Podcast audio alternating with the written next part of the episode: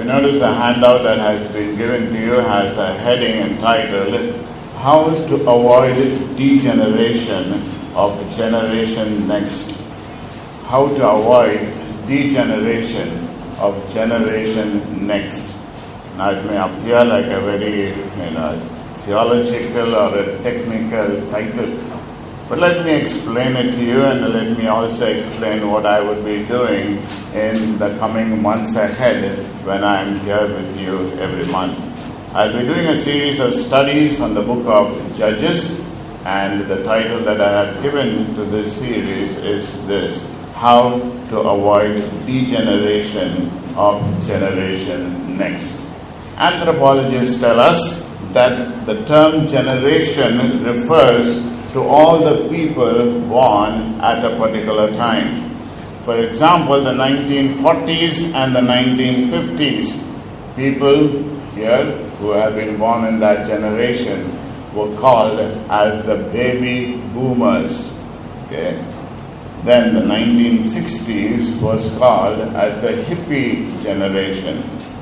Then the 1970s was called as Generation X and the generation following that, the 80s and the 90s, were called as Generation Next. Okay? So we are looking at those people here who have been born in the 80s and the 90s. Okay? And how many here are there from the 40s and the 50s? And the question that we must ask ourselves this morning as we start this series on the book of Judges is when we think about the past, oftentimes we say those who are the good old days, okay, the people who are old. And people will think, hey, what's happening to this generation? We do not know what is going to happen to the next generation. But if we are going to be individuals, as believers, as a church, if we want to make sure that generation next does not degenerate, we must be individuals who are setting things right in our own lives. Look at the book of Judges, we will find that this was, if you were to say, generation next. Here were the children of Israel who had come out of Egypt. Now, that first generation that had come out, they had to wander around in the wilderness for 40 years because of their unbelief. Now a next generation is born in the wilderness and now they have entered into the promised land. But during that promised land period again, we find that there has been not much of a total dedication and development. As a result, the generation that comes in the book of Judges is indeed what we would call as the generation next, because here's a person or here are people who have not really doing the things that really belong to God. Why was this so? Because the generation that was born in the wilderness, the generation that was there during the period of Joshua in the promised land, has somehow not given over to the succeeding generations what it means to really know and love the Lord and to follow Him. I'm sure they would have looked back on the exploits of the children of Israel coming out of Egypt and they said, Hey, our God is a great God. but this generation is there in the book of Judges. We'll find these guys are doing what the rest of the people are doing. The rest of the world is following Baal, they also worship Baal the rest of the, uh, know, the people are doing a particular practice, they also follow those same practices. There's not much of a difference. And it's only when problems you know, come up a little too much into their lives, they cry out to God and God delivers them mercifully. now we must ask ourselves this morning, in our own lives as a church, in our own lives as individuals, people who are born in their 70s, in their 80s and their 90s, how many, even in the church, are there going on, vibrant and on a flame for God? Oftentimes you will find in churches you may have people in there who are born in their 40s and 50s and 60s and 70s, But when it comes to people and they who are born in the 80s and the 90s, individuals are maybe between 25 upwards, you know, you will find them not present. They may say we are busy at work. They may say we are not interested. Why is that so? Because the previous generation has definitely not passed on that which God has called them to. And as a result, as the book of Judges will often say, every man did that which was right in his own eyes. And that's the generation that we are living in. A generation that says there's no standard of right and wrong. If it makes you feel good, go ahead and do it. What is right for you may be wrong for me. What is wrong for you will be right for me. Everybody will do what is right in their own eyes. That's the generation next that we are living in. How has that come about? Because the previous generation has not taken the stand of standards that they were expected to set. So, when we are looking at this book of Judges this morning, it will be more of an introduction to in order to help us to understand the whole context of this book. And we'll do a few verses in that first chapter, and then as the months go along, we will pick it up and do it in an expository manner. I understand I'm not here on a regular basis, but I hope you will be there regularly and also we would have this made available for you in audio formats if you are interested. Now, when you're looking at this book of Judges, I wonder if you have actually heard a series of messages or a series of expository messages on this book. I'm sure you remember a few you know, stories from this book, but a series of messages on the book of Judges, I do not know how many people would have actually heard a series.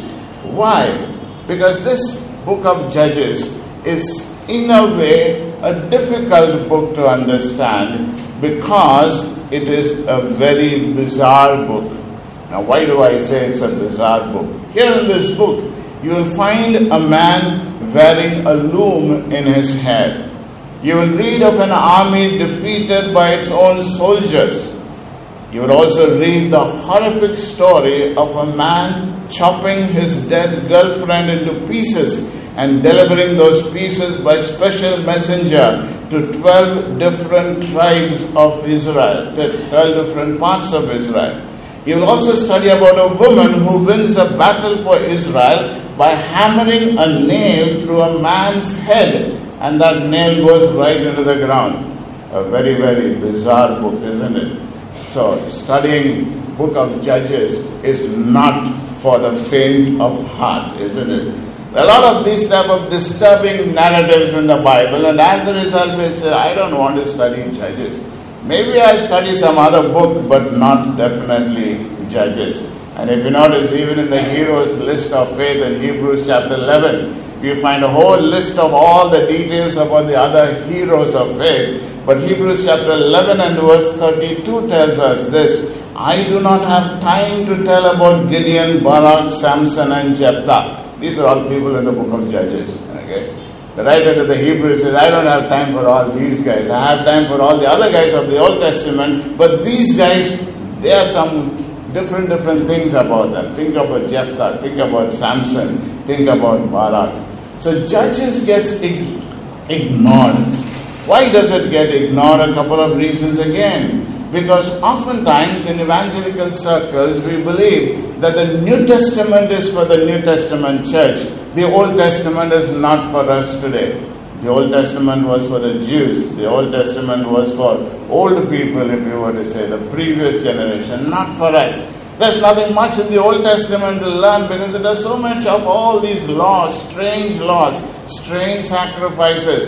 So we would rather keep ourselves only to New Testament principles. Wrong reason. Also, sometimes we think that the Old Testament are only stories. And we think that we can just pick up those stories, and once you have understood those stories, it is done with.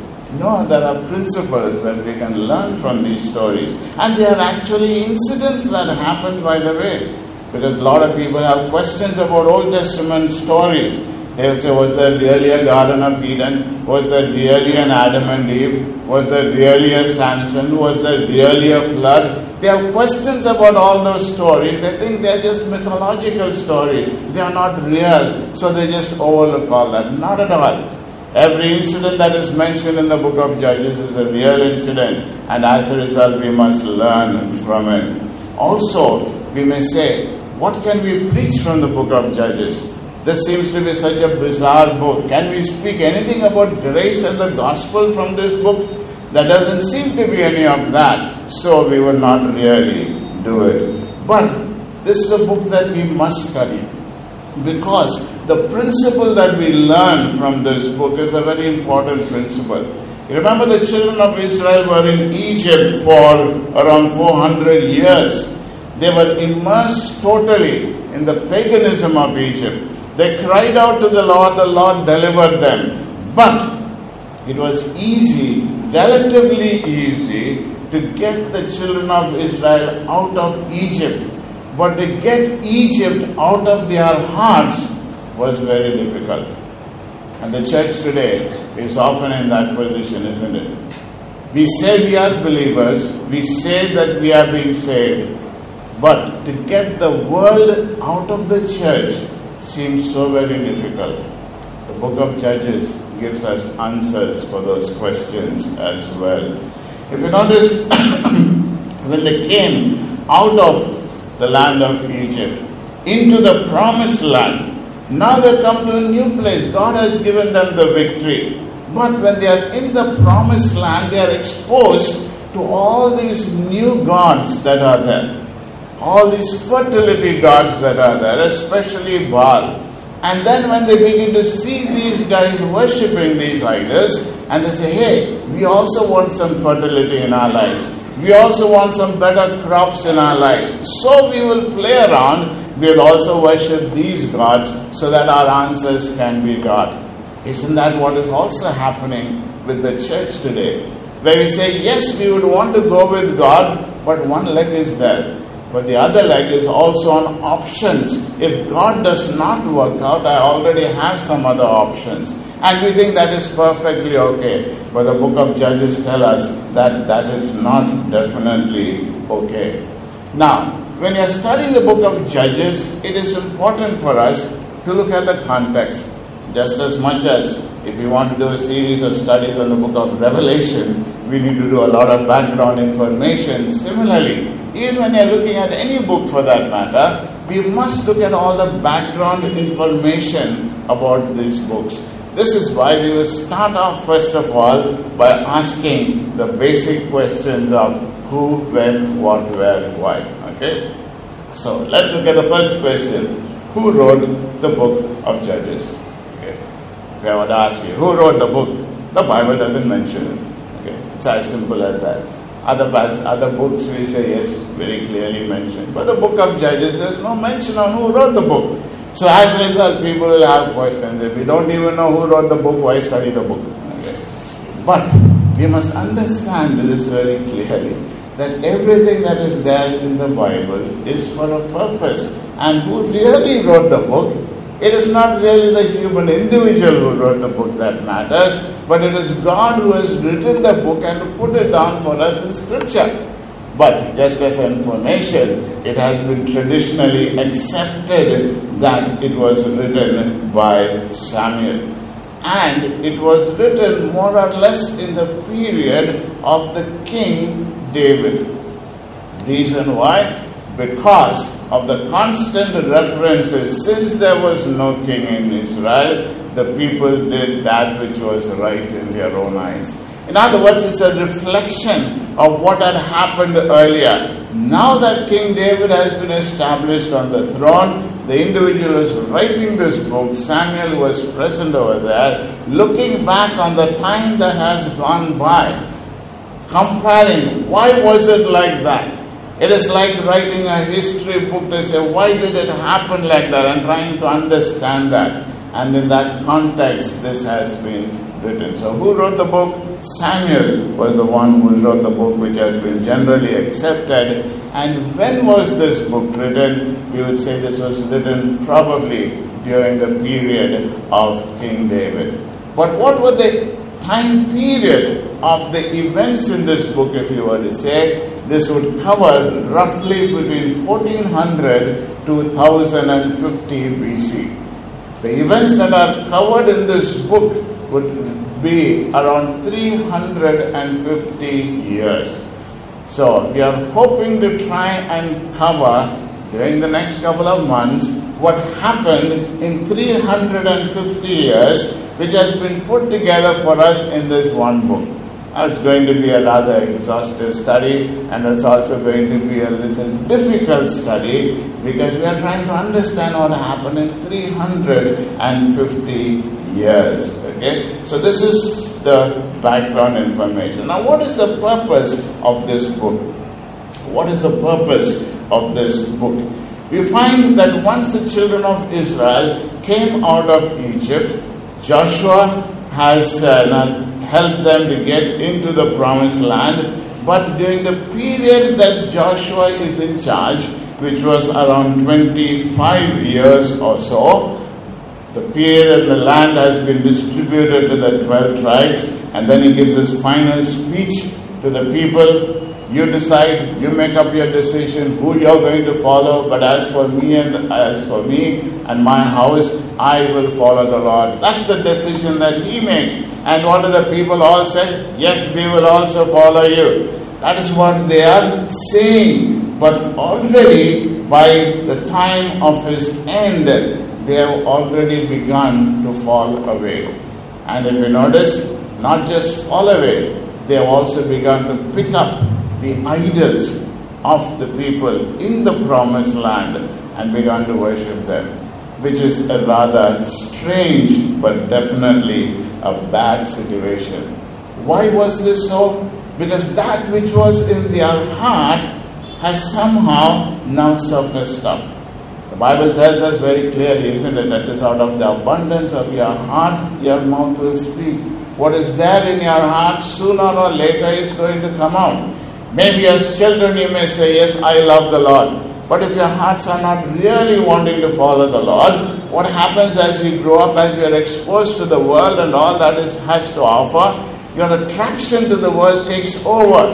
And then you say, I really love the world more than I really love the Lord. What was there in your heart is being expressed, and as a result, you're given to it. That which has been hidden for generations well, if it is not really from the heart, the next generation is easily able to see whether your heart was really for the Lord or not. You may have come to church, the previous generation, by the way, I'm speaking about. You may have come to church very regularly, but if your heart was not really in place to follow the Lord, putting the Lord number one in your life, the next generation has seen that happening in your life because they have seen you doing other things during the weekdays. They have seen your other practices in your home. And the next generation that is growing up is saying, hey, this person is not really loving the Lord. And they are picking up what the world has to offer. And that's what happened in the book of Judges. The scripture tells us that they did not know the Lord or the work that He had done for Israel. That is this generation next. They did not know the Lord or the work that they had done for Israel. Is that the generation next that we are living in? You look into your own life. You look into the church. How many people who have been born in the 80s and 90s, do they still know the Lord? Do they still follow after Him? Or have they just gone off, gone off track and saying, I do not know what they are believing in. I come to church regularly, but what's happening to them, I don't know. If that is the case, the book of Judges gives us key truths. And if we don't want this to happen, the book of Judges gives us also principles of how we can make sure that there will not be a degeneration of generation next. Yet another key thing that this book you know, speaks about is that when Joshua died, the Lord did not appoint another leader. If you notice, the scripture tells us in the book of Joshua, it speaks about Moses, my servant, is dead, so Joshua comes in. But when Joshua dies, there's no leader that has been picked up. And oftentimes people will say, maybe that was the real reason why people did what they did. But why did God did not pick up one person as a leader to lead the people? And oftentimes we may ask ourselves the same question, isn't it? We may say it all depends on the leaders. If the leaders messed it up, so we are not to be blamed. If only God had put the right leaders in place, things would have been different. But why did God not put those leaders? Because God wanted the team that was there, the Levites, the priests whom God had already appointed. They were the ones who had been put across in all the tribes, all around in different different places. God expected them to take up that role and to build the whole community together. But somewhere along the line, they have also messed it up. It was not only the people who did that which was right in their own eyes, even the Levites. If you notice, the Bible in the book of Judges speaks about Levites also, who did that which was right in their own eyes. They failed miserably. The judges also failed miserably. But in the midst of all this, the book of Judges is speaking about a hope that he has given. When the Lord says, I will build my church and the gates of hell shall not prevail against it, the scripture is teaching us this important principle. It is the Lord's church. We are not speaking about the leaders of the church, it is the Lord's church, and He is the one who builds it. And here also, if you notice, that's what the Lord does, isn't it? The scripture teaches us very clearly it is the Lord who raised up judges. It is the Lord who raised up these deliverers. It is the Lord who raised up these individuals to lead the people during this period. Now, when you're thinking of the word judges, immediately our mind comes across a picture of a judge in a court. You know, that's the image that we get. But this is not the picture here when the Bible speaks about a judge. The word that is used there for judge means a deliverer, more of one who was helping the people to be freed from their oppression of their enemies. He was not really standing in justice, he was more a deliverer that the Lord sent to raise the people out. But look at what happens, the sad story. In spite of the grace and mercy of God, Judges chapter 2, Judges chapter 2, verses 17 to 23. Judges chapter 2, verses 17 to 23 says, Yet they did not listen to their judges, for they wore after other gods and bowed down to them. They soon turned aside from the way in which their fathers had walked, who had obeyed the commandments of the Lord, and they did not do so. Previous generation obeyed, next generation no obedience. Whenever the Lord raised up judges for them, the Lord was with the judge, and he saved them from the hand of their enemies all the days of the judge. For the Lord was moved to pity by their groanings because of those who afflicted and oppressed them.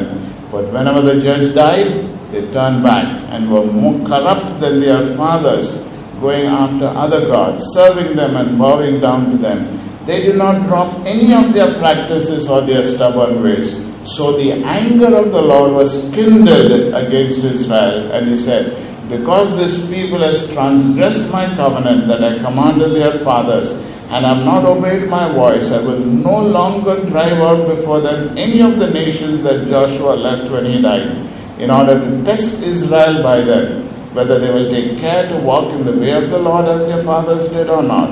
So the Lord left those nations, not driving them out quickly and he did not give them into the hand of Joshua. Here we find the grace and mercy of God. But when there's disobedience, the Bible also tells us what is going to be the consequence. So the book of Judges has to be studied because it is so relevant for today's time. It is a book that deals with all these different different situations which we think are unique for today. No, it was the same scenario so many centuries back also. And if we can learn from these principles, learn from these examples, principles to follow, then we can make sure that we also would be able to avoid degeneration of generation next. Now, there are different ways to study or to read the book of Judges. There are different ways because the book of Judges is uh, uh, different different types of narratives, if you were to say. So there are different passages that need to be studied from a different way. Let me just enumerate for you five different ways in which we need to consider to study different parts of this book. Some passages may emphasize one approach above and other.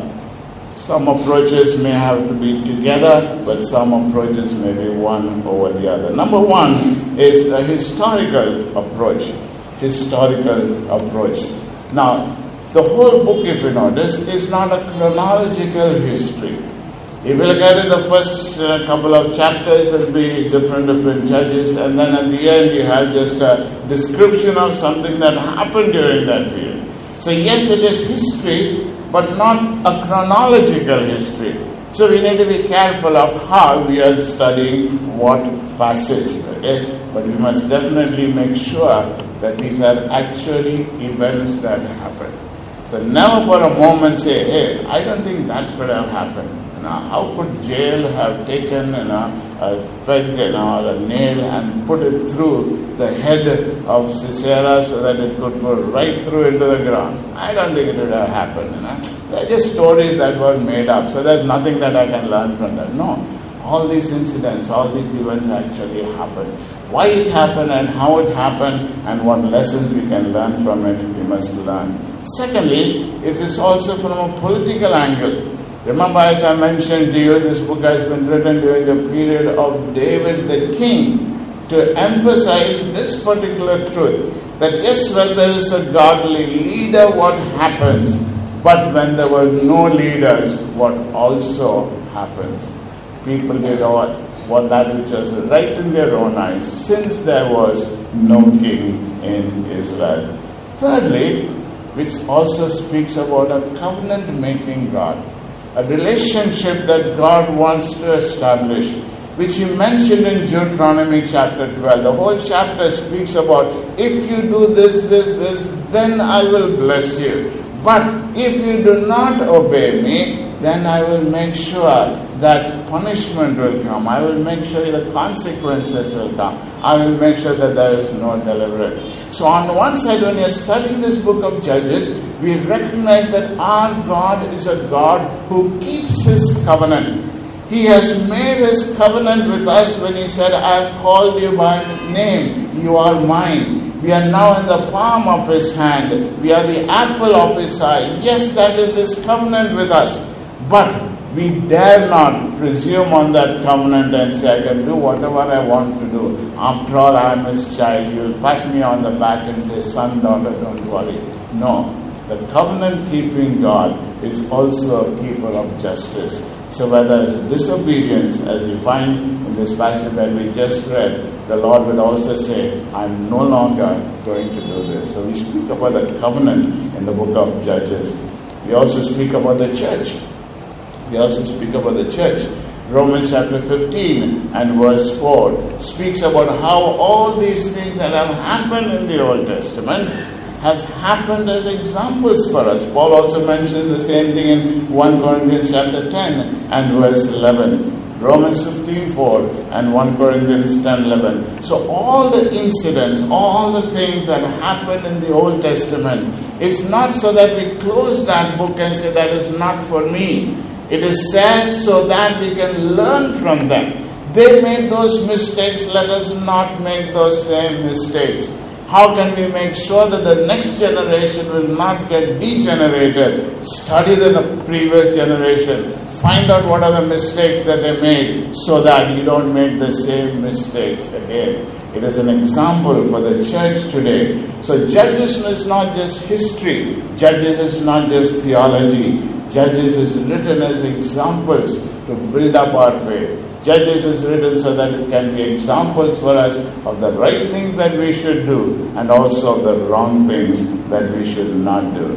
And fifthly, it is also a foreshadow of the Messiah who was going to come. Hebrews chapter 11, speaking about the whole list of heroes of faith, then also speaks about how they were all looking forward to the one who was going to come, the Messiah himself. And even as we look at the church today, and as we look forward for his coming, as we look at the church today and look at all the things that are happening in the world today, as we study about how people are doing that which is right in their own eyes, you read the newspapers today, you see the news on the television today, and we understand and we wonder why is the world doing something like this? How can a person even dream of doing something like this so bad? Why? The scripture tells us they are doing that which is right in their own eyes. But what is all this projecting towards? It is projecting towards the Messiah who is going to come back again to take us to be with Himself, a new heaven and a new earth. Let's move further. Why should we study this book? Couple of important reasons. Number one, Judges is directly from God and it is useful for us in the 21st century. Judges is directly from God. When we read any passage in the New Old Testament, or in the New Testament. Let us be careful that we do not just speak about Paul saying this or Peter saying this. It is the Lord saying it. And as we read this passage, even in the book of Judges, let us remember that there is God Himself who has put this book into the Bible for us so that we can learn from these individuals' mistakes. Remember, the scripture says, telling us in Genesis chapter 22 and verse 1 that God was testing Abraham. The Bible also tells us about another period of Judges that God was testing his people. God kept the giants in the land when they came into the promised land to test them, to see how they would respond. Two of them said, Yes, we are able to conquer, and they conquered. rest of them did not. And even when God gave them the victory, the scripture tells us in the book of Judges, they did not kill everybody. They still left some giants behind. Disobedience was there. So, all these things are, the Bible says, oppositions, problems. Place them in the world. Why? It was as a test. When we are living in this world, living with all its temptations around, living with all its pressures around, why has God placed us like that? Sometimes you may say, why can't God take away these desires? Why can't God change these pressures? Why can't God make things easier for me so that I can take a stand for Christ? No, God has placed all these things as a test. Are we going to pass the test or are we going to fail the test? Somebody has put it across this way. When faith becomes disinterest, then disinterest becomes unbelief.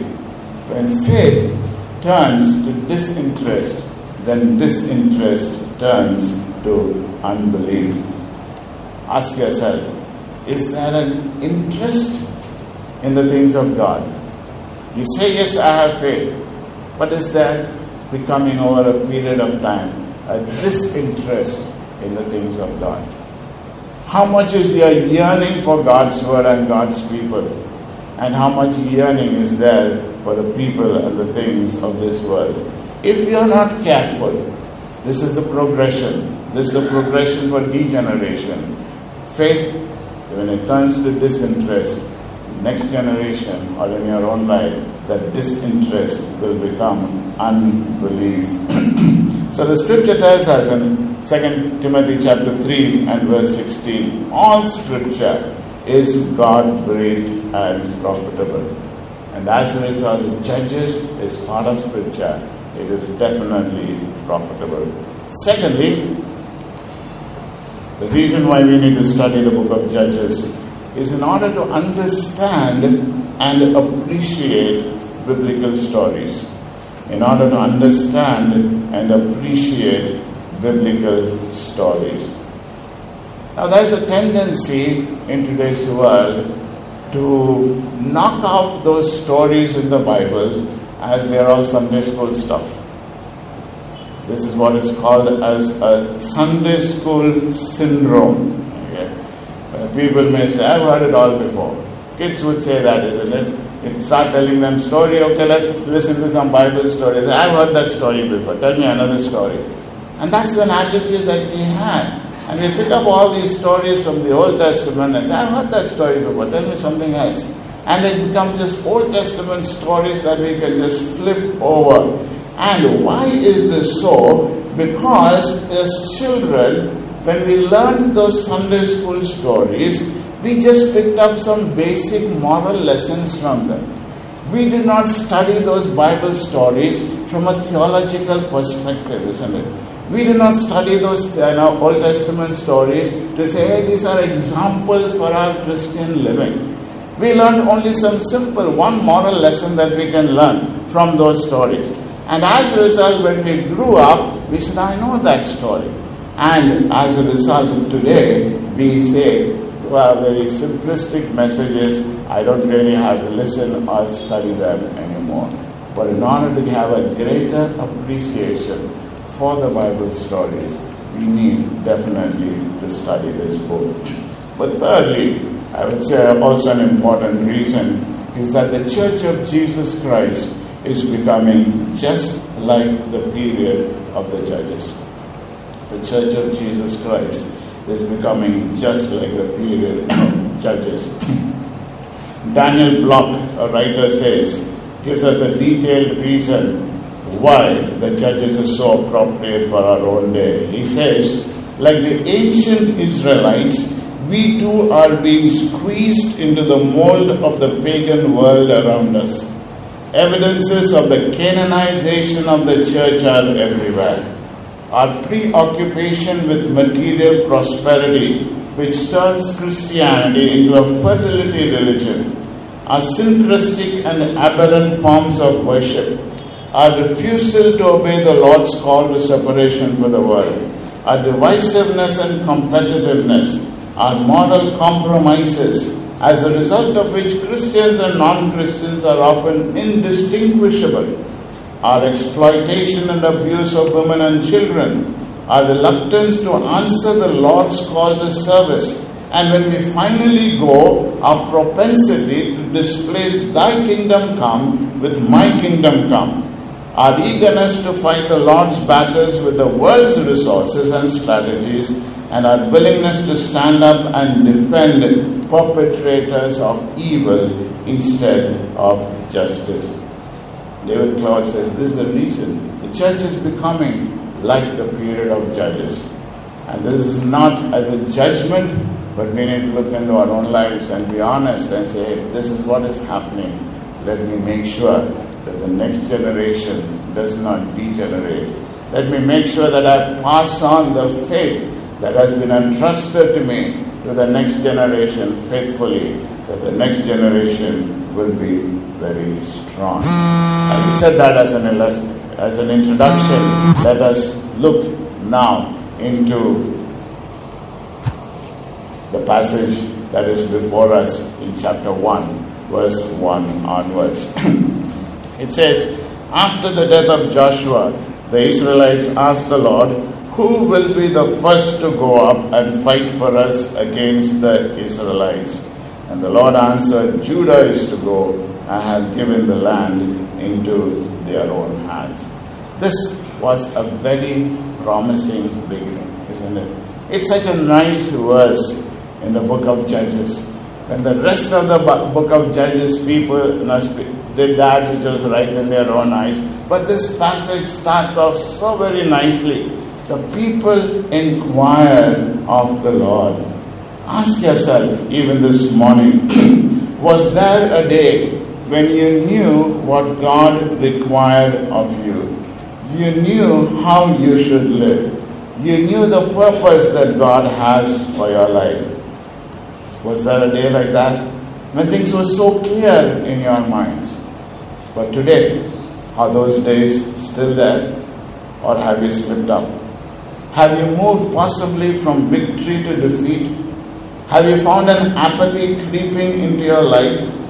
Is there a coldness in the things of God in your life? If that's so, ask yourself, what should I be doing?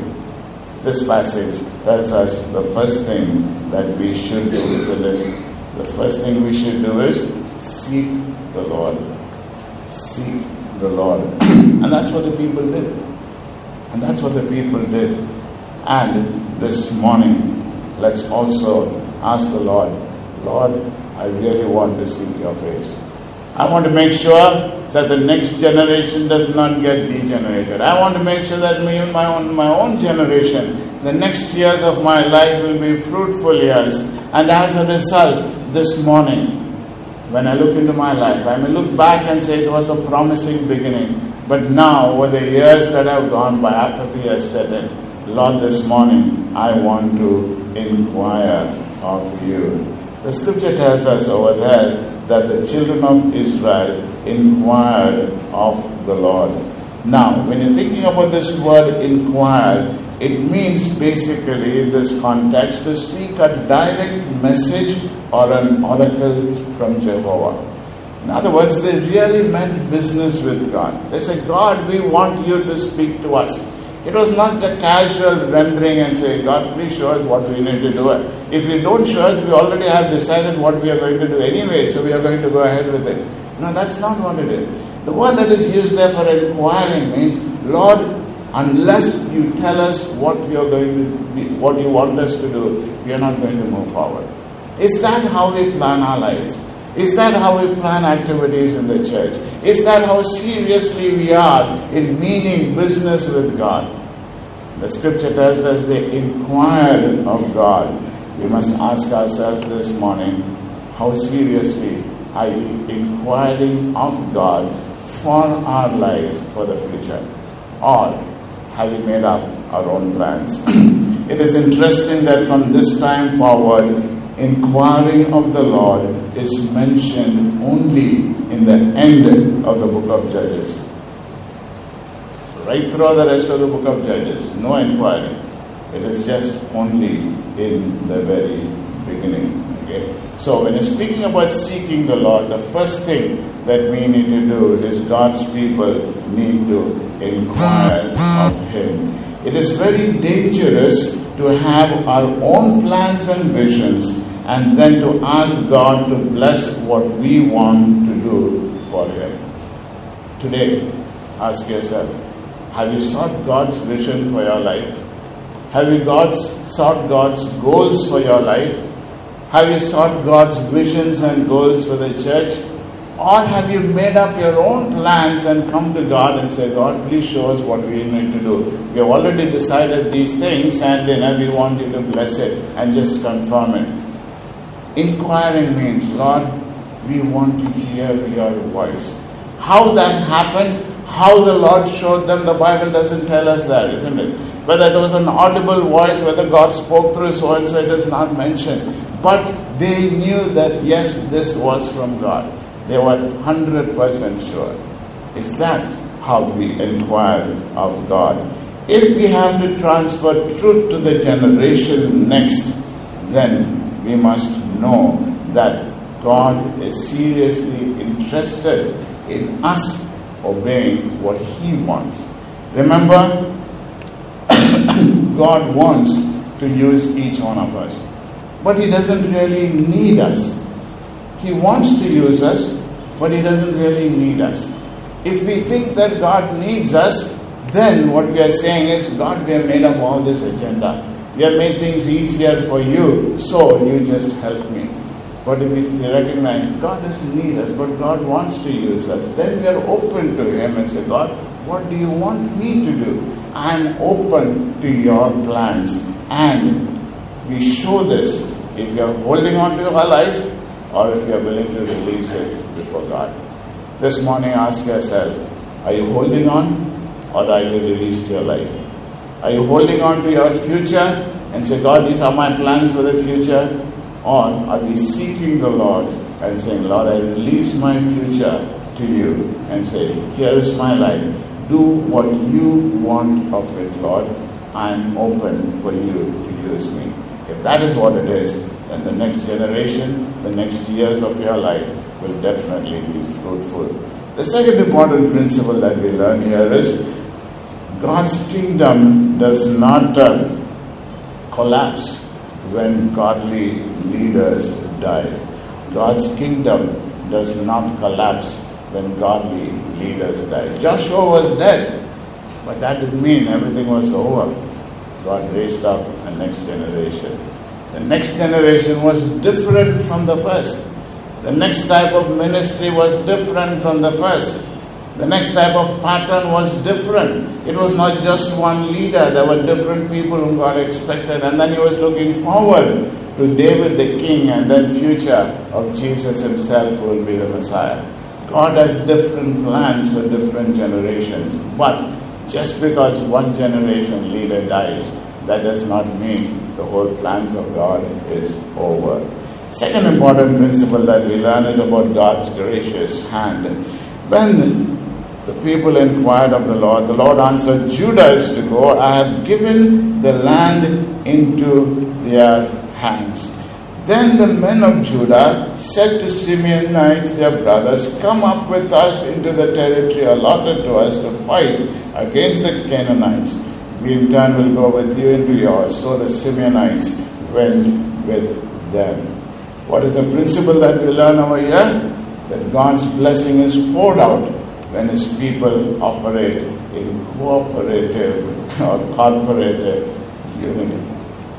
God said Judah is the one who's going to lead. What did Judah do? He did not pick up and say, Hey, I'm the next leader. I'm going to be the next boss. I will throw my weight around. No? Moses was there, Joshua was there, now it is Judah. No, Judah said, Hey, let's work together. Got the Simeonites together. And he said, Let's we will help you, you will help us. That is definitely the key, isn't it? God's blessing is poured out when His people operate in corporate unity.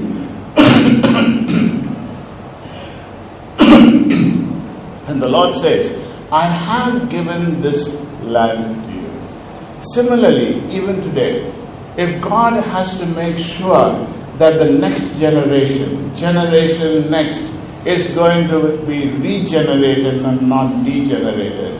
It is not a one man show, it is working together, working together in unity to make sure that we are helping each other so that the faith of the fathers, faith of the forefathers, is passed on to the next generation.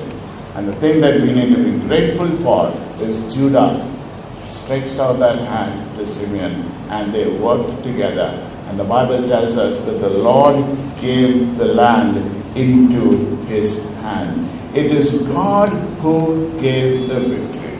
It is not Judah who did it, it is not Simeon who did it. They worked together. Who got the victory? It is God who gave the victory. Important principle, isn't it? Today in the church, we often tend to build each one's kingdom. That is what David Cloud had mentioned in that statement that I read, isn't it? We are our own kingdom builders rather than God's kingdom. But the scripture tells us here when everybody works together and recognizes it as God's kingdom, God is the one who's building it, then God gets the credit. And that is what we see over here. Thirdly, we find a slippery model. So far, so good.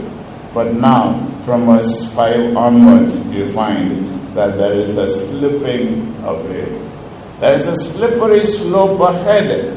Remember, when there is victory, you have to be careful. What is the slippery slope? You find that they, that is Judah and Simeon, found Adoni Bezek. You know, he was the Lord of Bezek. And what did they do to him? He fled, they pursued him, caught him, cut off his thumbs and big toes. Anything wrong about cutting off? And he says, Look here, I've killed 70 kings like the same thing. I'm suffering. I'm being paid for what I did. Now, equal score. That's what he did. That's what he said. But if you notice, the Lord had very clearly told them not to do that, but rather to destroy. Not to pick up the spoils, not to leave anybody maimed or mutilated because that was the pattern of the non Christian world religions around at that time. The Lord said, You don't do like that. You totally annihilate. But what these guys did was they said, Hey, let us do what these guys are doing. Now, If you notice, if you turn with me to Judges chapter 1 and verse 19, Judges chapter 1 and verse 19, it says, The Lord was with the men of Judah, they took possession of the hill country, but they were unable to drive the people from the plains because they had iron chariots. Could it be that here was sin slowly coming in? Here was disobedience slowly coming in. And as a result, the victory that was there is now slowly becoming defeat as the passages move further. They had iron chariots, so they could not destroy them. But the Lord says, I am with you, I have given them into your hand. But when they began to do what the world was doing, you find that they lost out. Ask yourself this morning on what slippery slope are you in? On what slippery slope are you in? What is that little thing that you are doing, which the world is doing, the way the world is doing? The world will say if there is injustice, what do you do? You go to court. Right? What does a Christian do? Does a Christian go to court? People in the churches will say, no, you have to fight for your rights. Okay? The scripture says, no.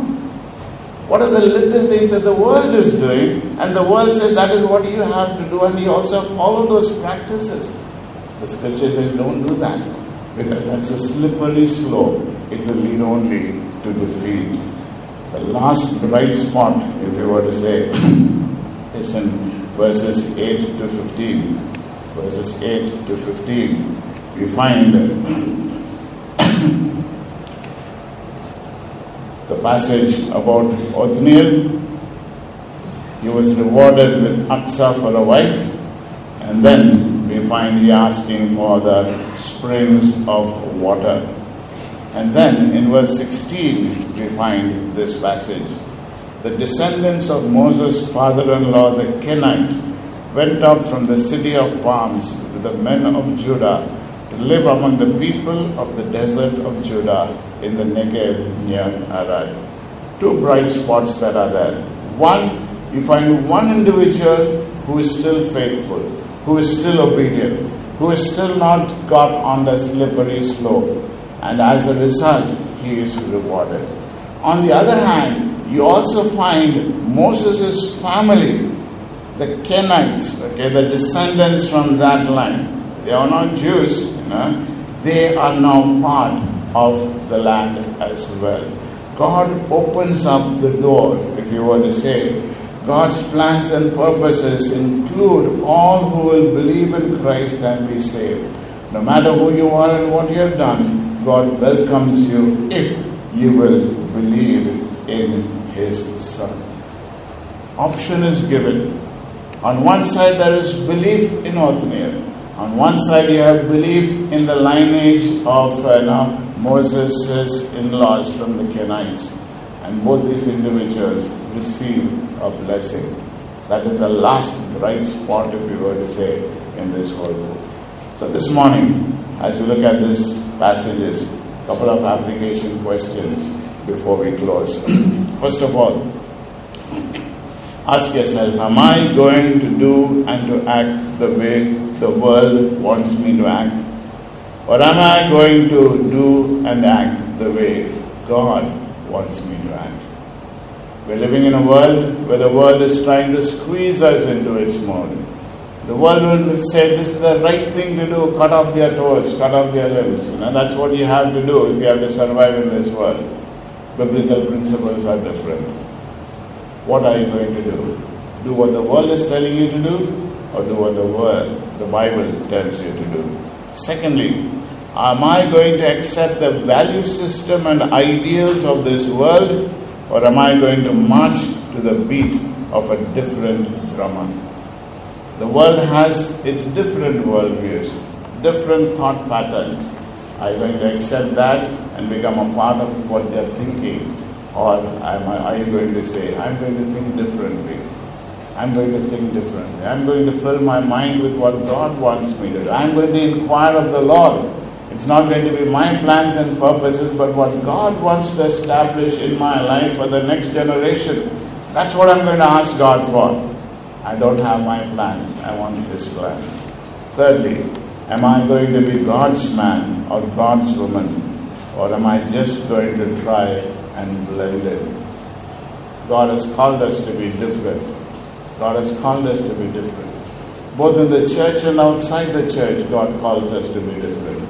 Would we be willing to take that stand even this morning and say, Lord, when I look at the book of Judges, I recognize a lot of bad things that they did, but this book starts off with this promising start of inquiring of the Lord.